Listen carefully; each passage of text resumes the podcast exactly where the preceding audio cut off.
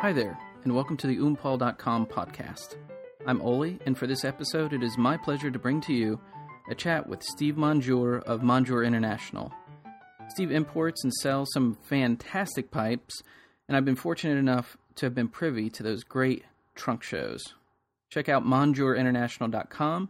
That's M O N J U R E international.com to see Steve's latest updates, news, an events calendar, as well as a full list of pipes, tobaccos, and accessories.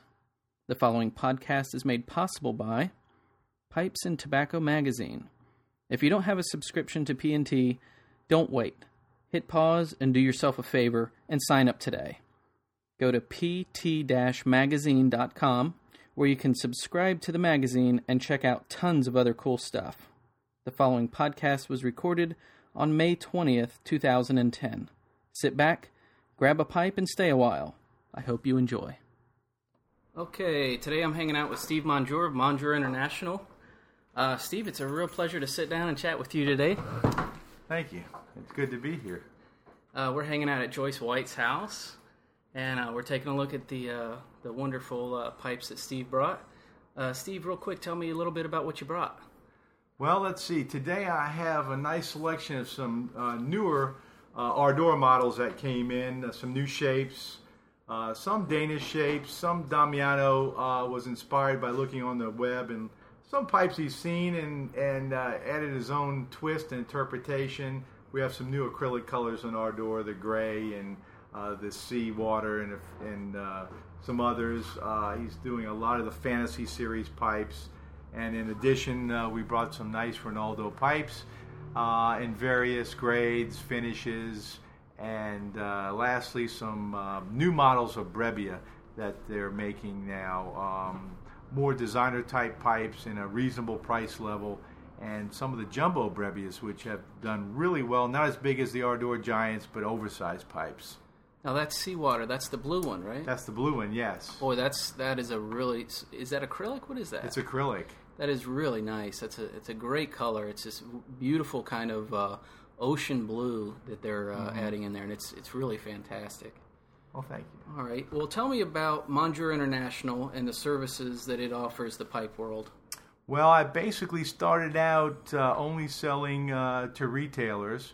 Uh, I import uh, Ardor Brebbia, Rinaldo, Kai Nielsen, Jow Rice uh, Sven uh, Hangar, and Karsten Tarp pipes.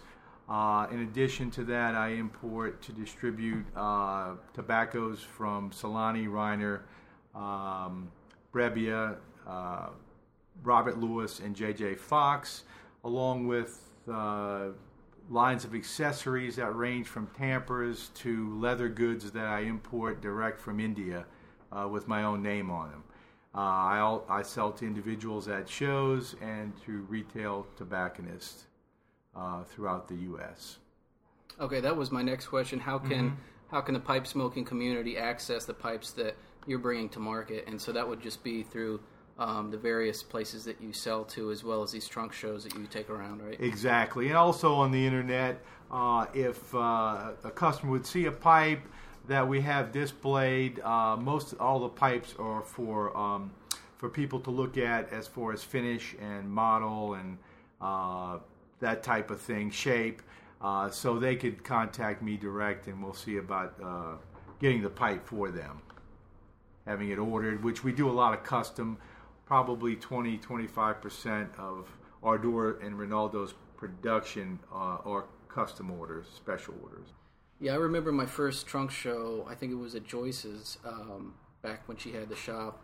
The Atlantic mm-hmm. Pipe Club was meeting there. You had all these Ardors laid out, and it was mm-hmm. really new to me, and, and it was just amazing. There's something really special about being at one of these events where you can see all these wonderful pieces firsthand, and mm-hmm. it's it's just really great. One of my favorite pipes is a uh, Ardor billiard you sold me, uh, you know, way back mm-hmm. when stout billiard. You know, yeah, those, yeah. The, they they love to make the Italians like to take a classical shape and change it their way. Yeah, it was. Uh, I love that pipe. It's one of my favorite ones. Good. And uh, yeah, it's been with me for years, and and I'm sure it always will be. It's a fantastic pipe. Um, when and how did Monjure International begin? Well, it began uh, in 1997. And just to backtrack a little bit, I was traveling around the country selling various, working for various companies in sales, selling everything from pantyhose to advertising signs.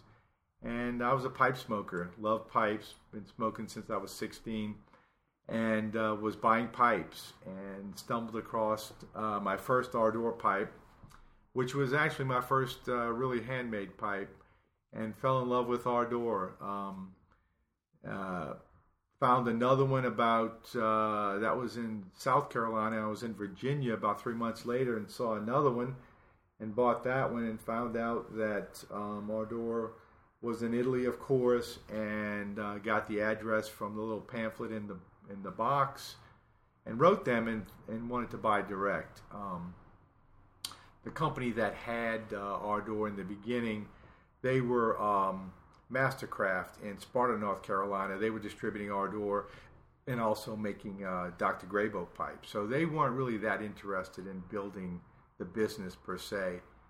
So Ardor began selling me a few pipes, and that was in 95 and 96. Well, in 97, uh, there was a Charlotte Pipe Show coming up, and I thought, if I ever thought about getting in this business in a, in a good way, maybe it's time to test the water. So I wrote Ardor, faxed them and asked them what my price would be for 100 pipes.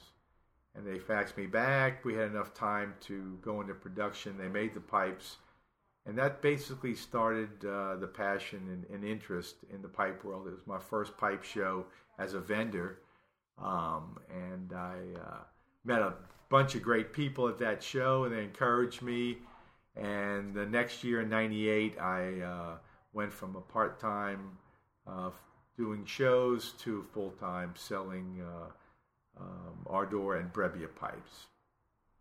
Tell me about your logo and how you decided on it, and uh, about the black cat whose likeness is on it. The black cat, yes, the logo. Well, we were trying to. My wife and I were trying to think of a uh, logo design, and we thought of pipes, we thought of smoke rings, we thought of different things that we could add to a logo, and uh, my brother had had sent me from New Orleans a king cake, and it was on the table, uh, our kitchen table, and in the the typical Mardi Gras design is uh, court jester with the uh, purple, green, and gold colors, and um, when my cat saw the box, naturally they want to get in every box you put out. He jumped on the little man, jumped on top the king cake box and little little man's the name of your cat. Is the name of my, my cat? Yes. And the thought right then and there, him standing on the box, the king cake box from New Orleans with the court jester, and I thought, you know, everybody uses that. I need another image. And five minutes later, he's on top of the box, and I thought, a cat. My only reservation was if people didn't like cats, if that would be a problem. Maybe there'd be some negative and I've always been superstitious, and a black cat as a logo scared me at first, but then I got over it, and he became the logo.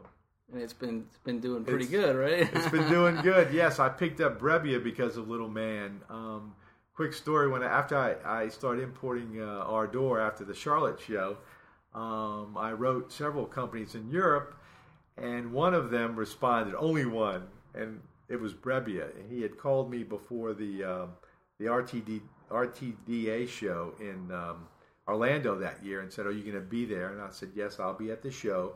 He said, "I'd like to meet with you." So uh, I met with Luciano Buzzi and his girlfriend in Orlando. Uh, we sat down. He had a case with him with about 150 pipes in it, price lists, catalogs.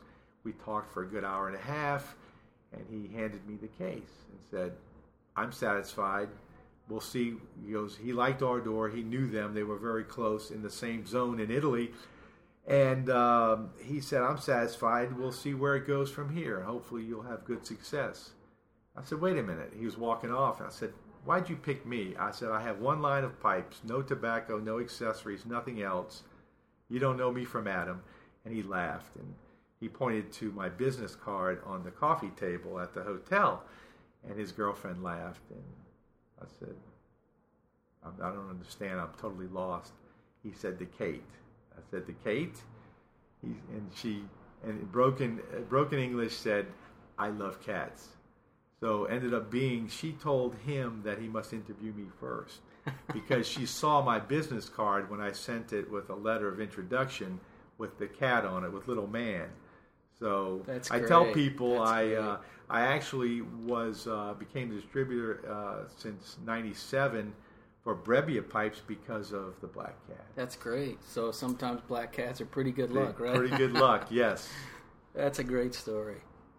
So, how did you first become interested in pipes just by themselves? Did you have a grandfather or Yes. father that smoked them, or what? Well, my father smoked cigars, and my grandfather smoked a pipe and cigars.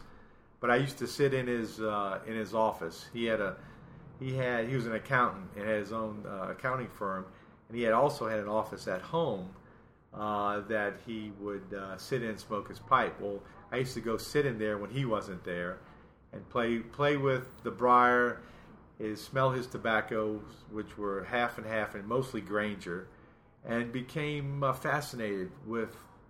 He didn't have anything excessive as far as pipes go, mostly uh, Kaywoodie's, Dr. Grabows, that type of thing. But um, I would play uh, like Mr. Businessman with the pipe in my mouth, uh, sitting in his chair. So as time went on, became a teenager. My friend smoked um, cigarettes.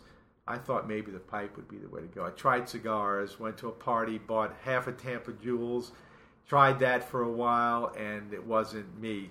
And then that's when I picked up my first pipe. It was a Dr. Grabow from a drugstore. I don't know where the pipe is, but my second pipe was a Hilson I bought from, uh, it was actually from Sears. Sears at the time, back in 1970, had um, a smoke shop. And they also sold tin tobaccos, Dunhill, uh, Mac Baren's, and lots of pipes, accessories, and cigars.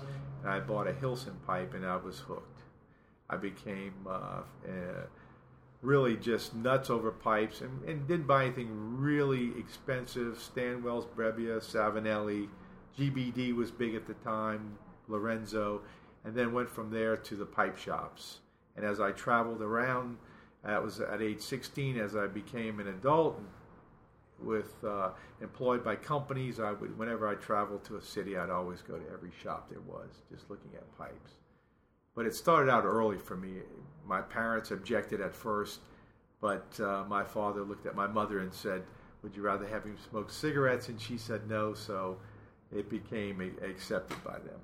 and that was you were 16 when you first started smoking. I was 16. Yes. No kidding. Wow. That's neat that Sears used to carry pipes. Sears carried. They had a smoke shop right in the middle of the first floor. It was sectioned off, and they had uh, quite an assortment. Wow. Alpha. They had uh, some, um, few Dunhills in the case. Uh, most and some Meerschaum pipes. They had uh, lots of tin tobaccos and packaged tobaccos. At one time, I think they had their own blends, but very, very few of those.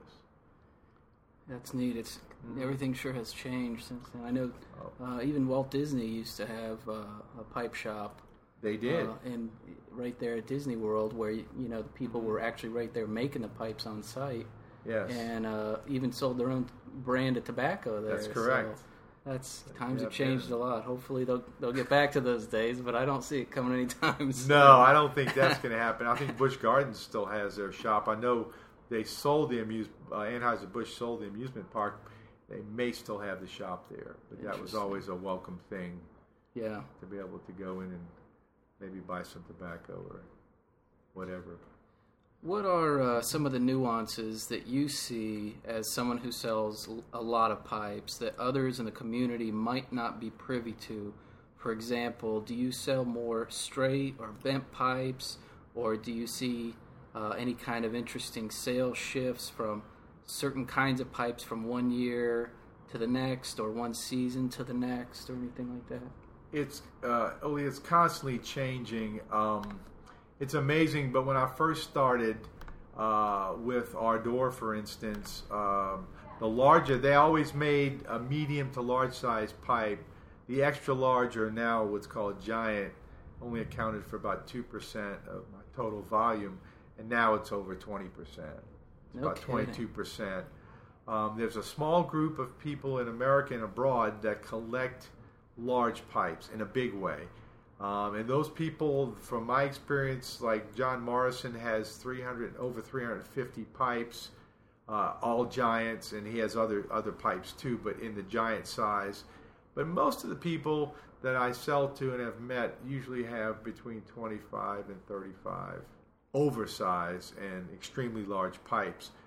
But in the last couple of years, I've seen I've seen also a trend uh, to some of the smaller pipes, pencil shanks like Rinaldo is doing, and also Ardor, the little chubby pipes. Um, I think as people get older, like myself, I'm 55. I'm smoking medium to smaller pipes because it's easier on my teeth. Uh, I'm smoking mostly flake tobacco, so it lends itself sometimes to a smaller pipe. It's more enjoyable for me. But as far as um, shapes go, I've seen a little bit of everything. I think with the newer smokers, they're smoking mostly medium pipes. But all in all, from the trade, dealing with retailers, about 70% are bents, or you know, anywhere from a quarter, an eighth of a bent on to a full bent. Uh, it's about 70% are bents. But I have seen, um, especially with the pencil shanks, they want all straights. Straight little billiards like Dunhill used to make have become quite popular, and the little chubbies now. This past year, I know we're doing some. DJ is doing some. I've seen some other makers uh, make the short, uh, regular size bowl, but short shank. Now, some of the uh, fantasy pipes have some really wild colors to the yes. stems. How when can you can you put a finger on you know when that started to get really popular as far as the wild colors and stuff? The wild, yes, the wild colors actually began. It's a funny story. Back in '99, uh, um, what happened? What happened was we had a customer in um, in Memphis that wanted. Um, Ardor was just putting basically the blue acrylic on the shank of the pipe only, and he one of the one of the managers at uh, at a shop in Memphis, uh, the, the tobacco corner wanted a blue mouthpiece. Uh, emailed Damiano. He said fine. His father came back to him and said, "I don't do not want to make a blue mouthpiece." He was making amber colored stems, which is their tortoise shell, and black only, and doing some faux uh, Cumberland.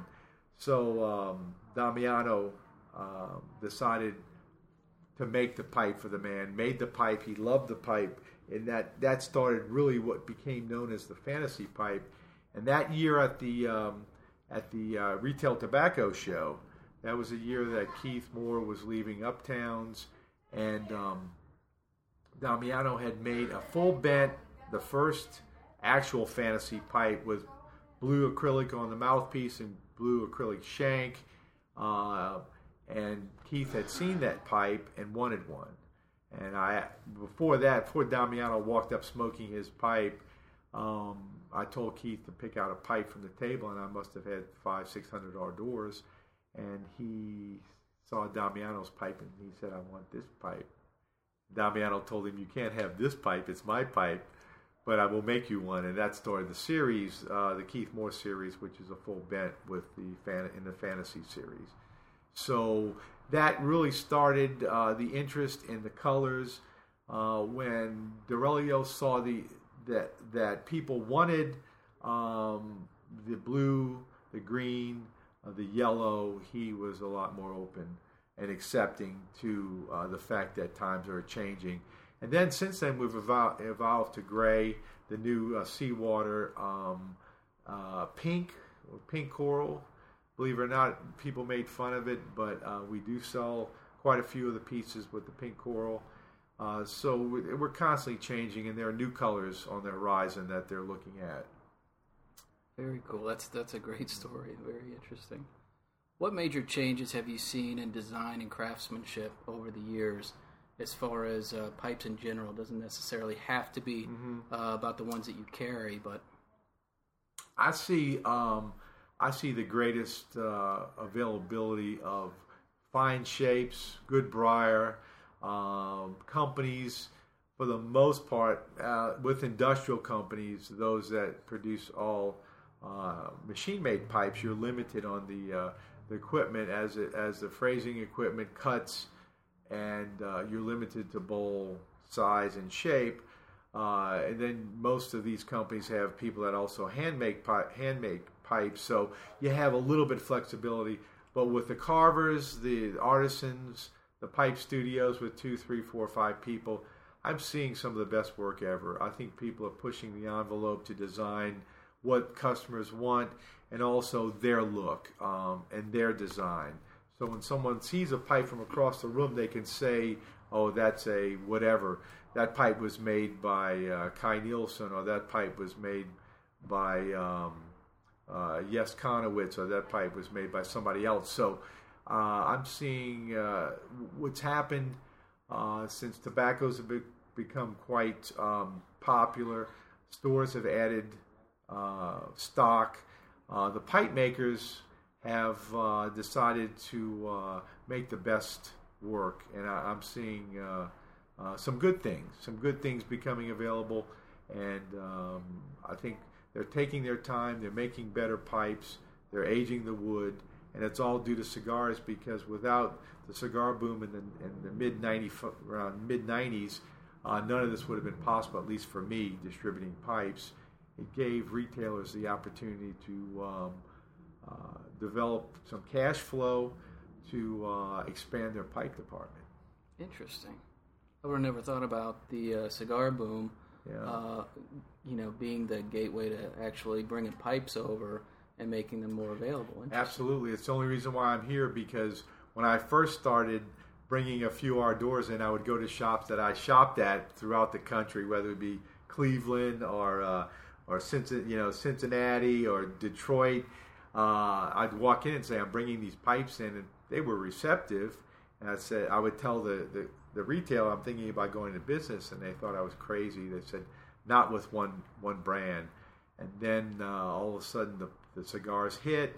Shops were doing really well. They were expanding uh, their pipe departments, their humidors, upgrading their stores, maybe adding a store or two. Uh, and that's really they were looking around uh, for places to spend their money, and it just so happens that I had acquired some tin tobaccos when that when that hit, and of course the pipes. So yeah, it's it's the only reason why I'm here is because of cigars. Wow, that's wild. You've helped design at least one pipe that I know of. Tell me about that pipe and about that experience. Oh, the the pipe for Brebbia. Yeah. Yes, the uh, car pipe.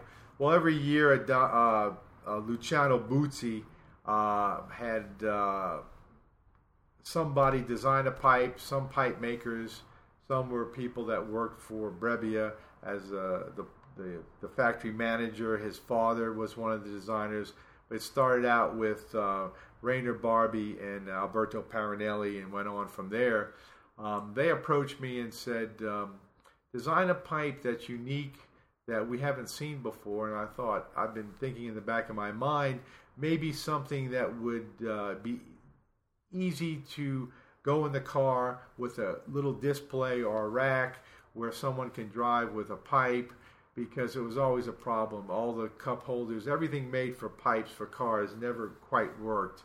So we developed a pipe with a magnet on the bottom that would sit in the rest and a finger tamper because I really a year before, people were asking about thimbles, and I, I, I, saw a man smoking a pipe, and he had a thimble, and he was tamping his tobacco, and that's what started the the idea for the finger tamper. And people were telling me they they made those years ago, um, I think in the UK, but I I had not seen one. So uh, Luciano Buzzi at Brebbia found someone in Europe to make the tamper out of acrylic with a little uh, metal base on it, and hence the Monjure car pipe was uh, developed. Awesome. And can you still get those? Yes, they're still they're still available, limited, uh, but they are still available. Very cool. Yes, thank you. I didn't know what else, what other shape to come up with. I mean, everything else had been done. I felt honored because I'm not a pipe maker. I'm just a distributor. But when he asked me, I thought, well, okay. I was taken back, and I, I was really lost for a design something totally unique. So I kicked it around and said, you know, this is something that I really think there's a need for. And we, we did quite well with it. Not for everybody because you don't smoke the same pipe. It's a good pipe to have in the car. It won't spill. So uh, the people that have them seem to like them. Yeah, it's it's a great idea. Uh, a you know a, form that follows a specific function that that you know serves you very well. Yeah, I was worried about the magnet on the bottom, and apparently, not apparently, but there's enough briar under there. The way they inlaid it, uh, Luciano Buzzi is also an engineer, so that helps. He's very he and his father are very quite good with design work. In fact, a lot of people don't know this, but Brebbia designed most of the early Savinelli shapes No kidding. of pipes. They made pipes for Savinelli for six years before Savinelli opened up their factory. Wow. Yeah, they quite instrumental in pipe design back in the in the 40s. Wow. What kind of special requests can you handle uh, through your connections, and what are some of the stranger ones that uh, you've seen come across your desk? For uh, for pipes, Yeah, um, or or tampers. I mean, if uh, if you get special requests for those. we do. We get we get special requests. We we had a request for a Shriner carved tamper. Ardor Dorelio Rovera at Ardor makes uh, carved tampers, uh, animal heads, mostly dogs, different types of animals, uh, fox, uh, chihuahuas. He does a little bit of everything, lions' heads. And we, we had a request for a Shriner. Yeah. And um, it's a funny a funny story because uh, he made the Shriner and it had the, the fez hat and the tassel, and the man was quite pleased with it. And I sent it to him, and he, he wrote me an email. I sent it to Damiano.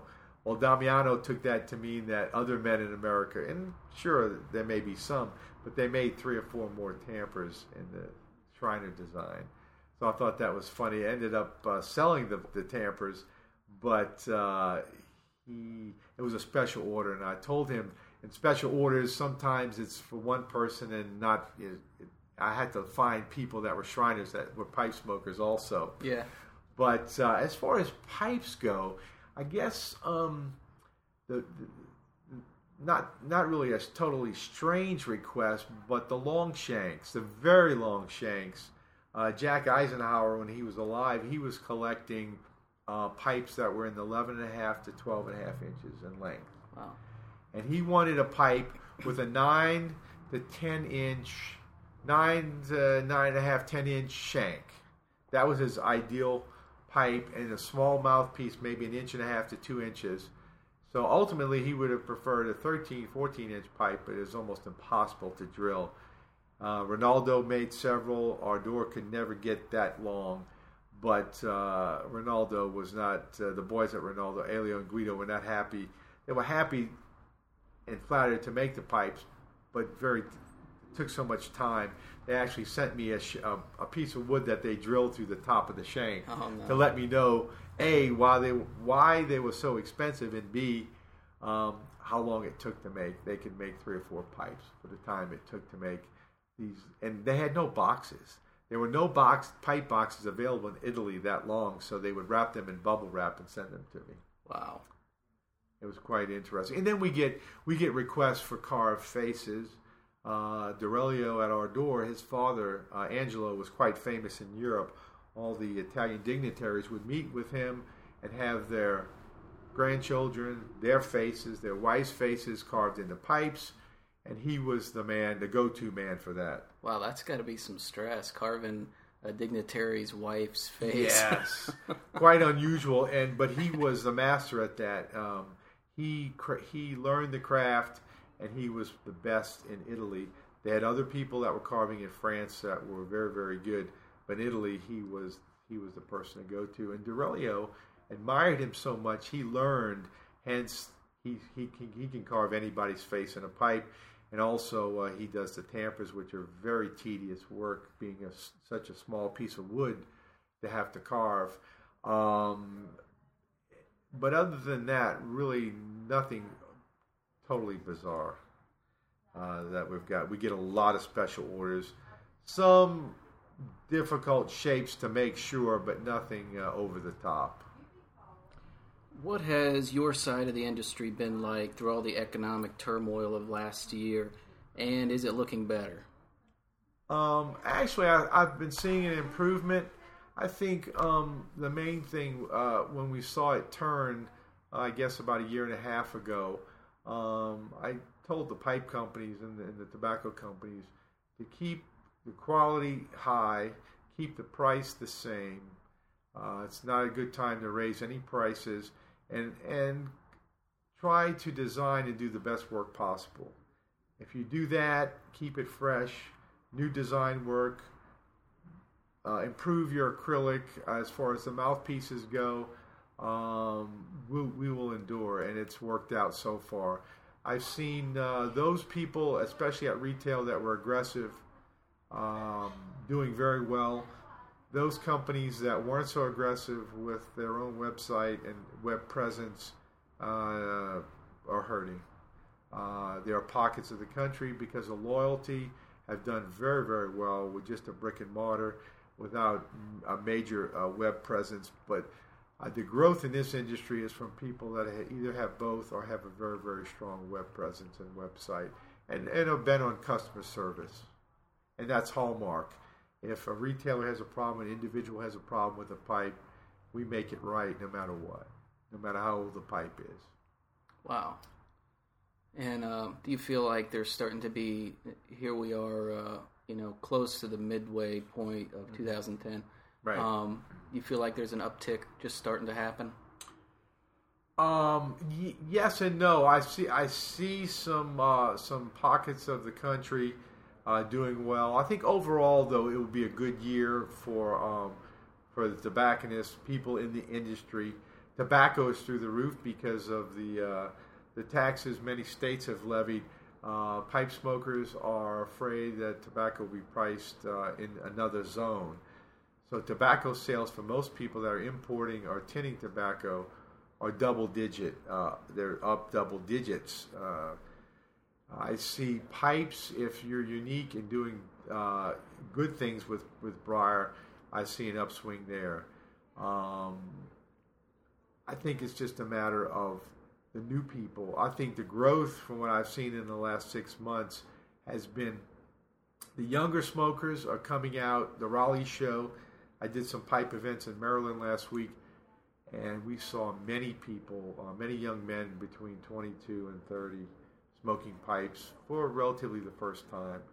And they're becoming very interested in the hobby and the industry. They're buying fairly nice pipes and good tobaccos.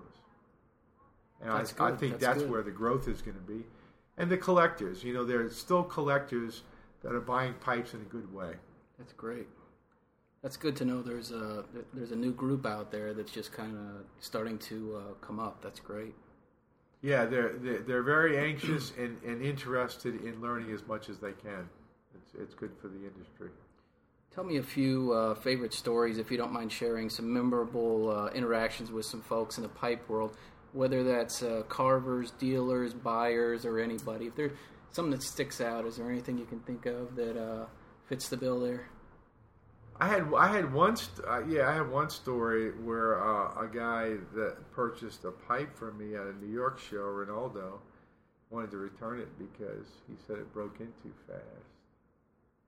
I know that's kind of a weird thing, and most people don't believe it. Although people there know the story, the New York Pipe Club people know the story because they were there, and he came up and wanted to exchange it for another pipe because it broke in too fast. He wanted a challenge.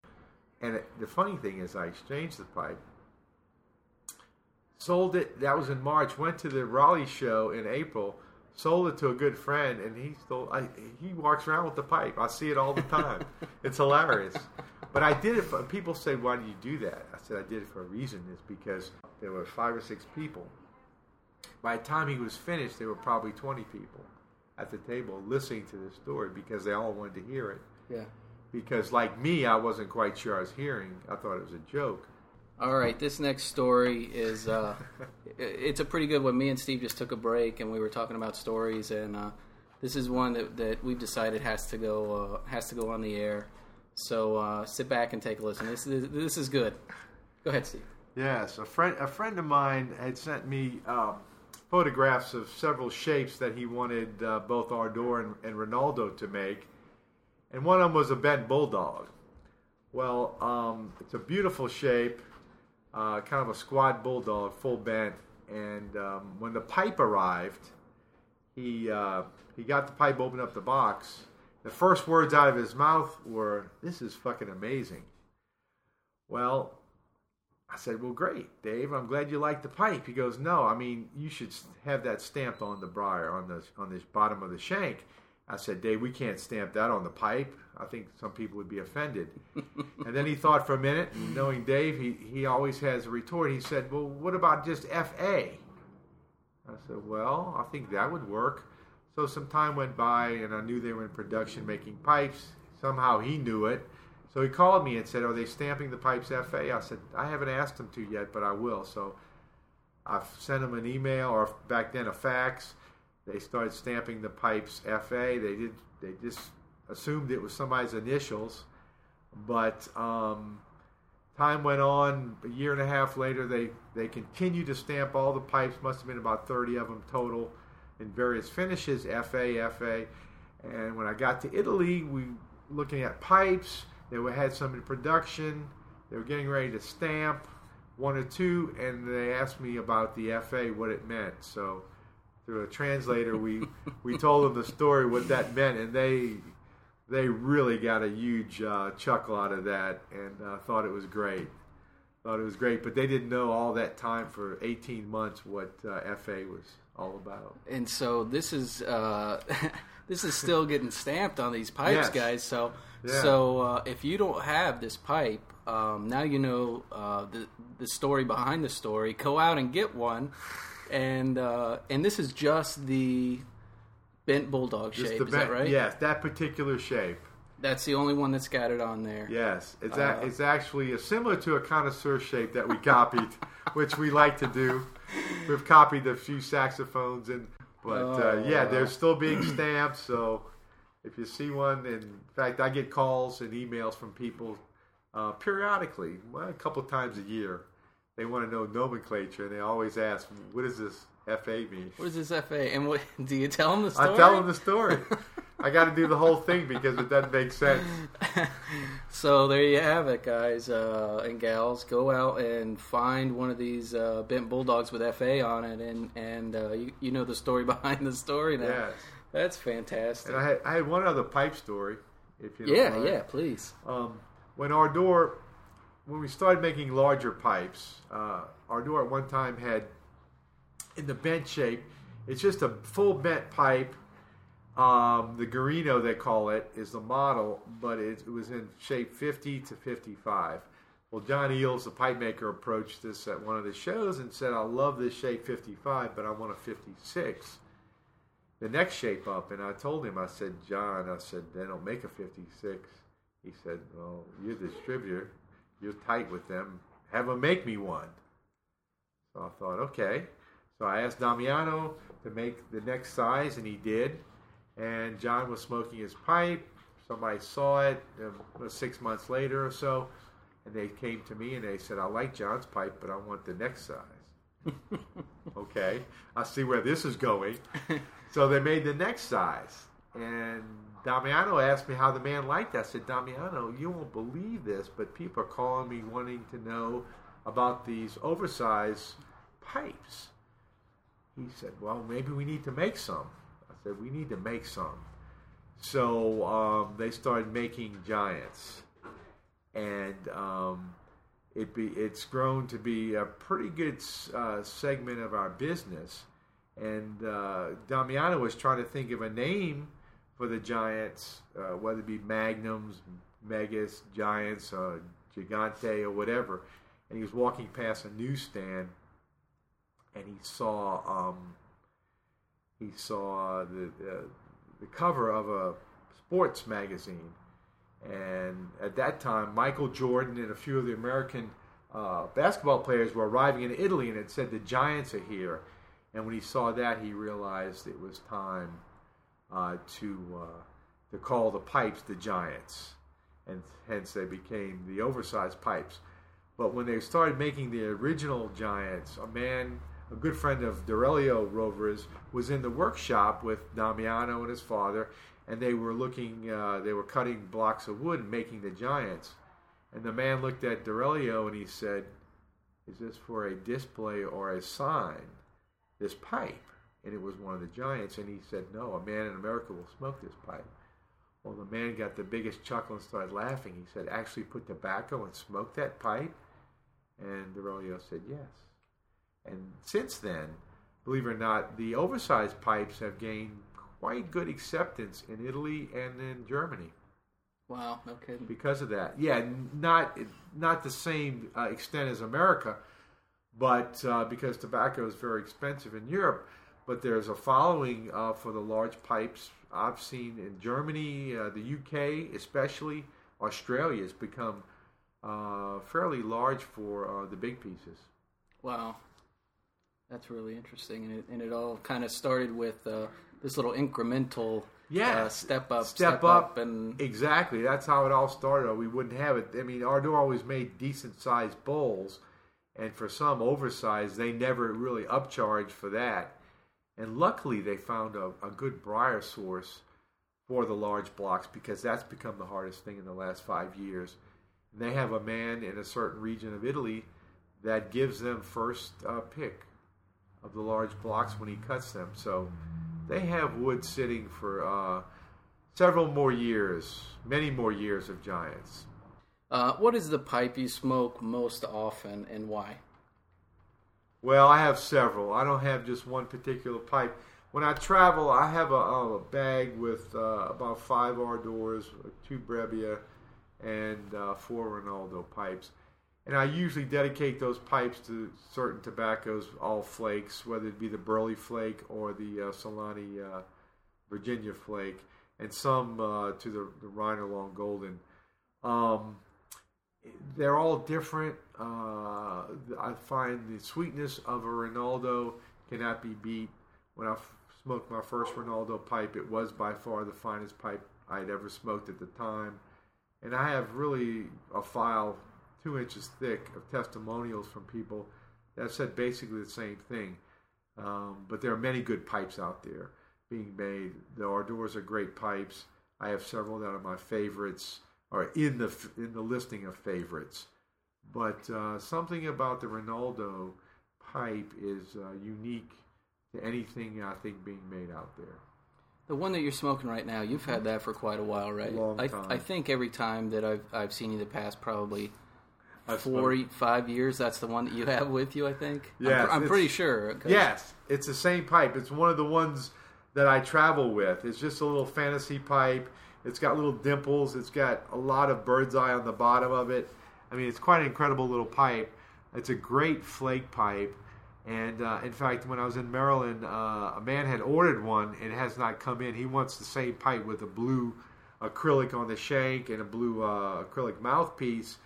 Um, and I've had a man in Louisiana that wanted to buy this pipe, and he wouldn't take no for an answer. He finally walked away, but uh, he uh, said, "I'll give you whatever you want for it."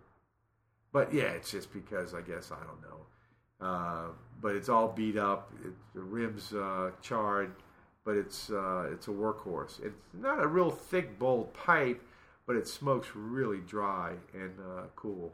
And this is a uh, little Ardor, um, like a uh, quarter bent apple, maybe. Right. And uh, uh, with a white acrylic in the uh, the shank and stem, and a Right. blue dot on top. Really pretty little piece. Well, thank you. Uh, you work with a large range of pipes from from under a hundred dollars to 1000s Mm-hmm. of dollars. What wisdom can you give folks out there who are just starting uh, to to start smoking pipes and, and starting to look around for uh, um, pipes to get into? The main thing, and I've met a lot of young guys smoking pipes over the last, I'd say, year at pipe events, pipe shows. Um, they're in their 20s. They're picking up a pipe for the first time. Some have had the good fortune of having someone sit down and show them what either to buy or or give them some guidance. Uh, but the main the main thing is don't get discouraged. Um, pipes go out.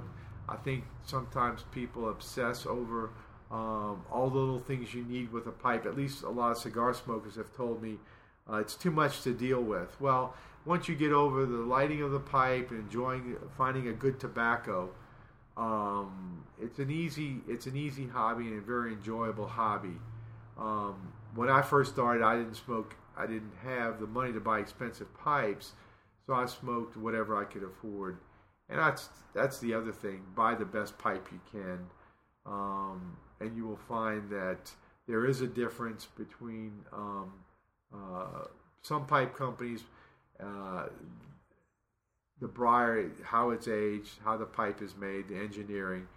But uh, find a tobacco and a pipe that you like, experiment some, and just follow what, what you like. Listen to some. Uh, don't believe everything you read, and uh, just enjoy it. Take your time, enjoy the hobby, and learn what you can. You touched on what are uh, some of your um, tobaccos that you smoke just a little Yes. bit ago, but could you tell me what some of your favorite ones are? Again, Yes, my right now um, I'm smoking um, a lot of the Solani aged burley flake, which I was not a burley smoker. Uh, Rudiger took a year to develop this tobacco, and it was a request of a rep that I used to work with in uh, Boston. He was after uh, a burley flake for two years. He would hound, he would hound me, hound Rudiger Will, who does the blending for the Solani and tobaccos in Germany. And finally, Will said, I will try, I will try. So he developed a blend with three types of burley, was ready to give up on the blend and developed a special process which really made the tobacco. But I smoked that, I smoked the Solani um, uh, Virginia Flake, the 633, the Reiner Long Golden Flake. I smoked some of the Fox uh, Provost and the Robert Lewis Tree, some of the English tobaccos. But mainly these days I'm smoking flakes. And I will experiment. I buy flakes. There's many good flake tobaccos being made out there. And I'll experiment like most guys when they're in the shop or online. I'll buy a tin to, to try it just to see. Steve, uh, that's all we got right now. Thanks so much for Oh. uh, taking time out of your busy day to chat for a while. I know we've been talking about doing this for years, and Years. I'm, I'm glad we finally got around to doing It's it. It's been at least 20, 25 years. It Well, seems like it doesn't. Maybe not that long. I didn't have to give blood. It was easy. yeah. I Good. enjoyed it. Good. so Oli, did I. thank It's you. it's always great to hear that you're coming into town. Thank you and, so uh, much. And uh, it's always nice to see what a great selection you bring with you. Well, thank you. Thanks a lot, Steve. Pleasure. Appreciate it. Thank you. And that was my chat with Steve Monjure of Monjure International. Steve is one heck of a great guy who has, for years now, been hard at work bringing fine pipes to the U.S. market. With exemplary customer service and a wide array of pipes for any budget, I highly suggest you take part in a Monjure International trunk show or find Steve at your next pipe show, or even communicate with him through his website to find the perfect pipe you're looking for. Check out monjureinternational.com today and let him know Oli with oompal.com sent you. Remember, this podcast was made possible by Pipes and Tobacco Magazine. So check them out today at pt-magazine.com and for goodness sake, subscribe. What a fantastic magazine that is. If you like what you're hearing, check out oompal.com and click on the donate button. Any amount is greatly appreciated, but when you donate at the $100 level, you get to choose your own monstrosity pipe. Each monstrosity comes with a lifetime ashes to ashes guarantee. Adopt your favorite today. Thanks for listening. I'm Oli with oompal.com wishing you very good luck trying to figure out which pipe from Monjure International will be next in your collection.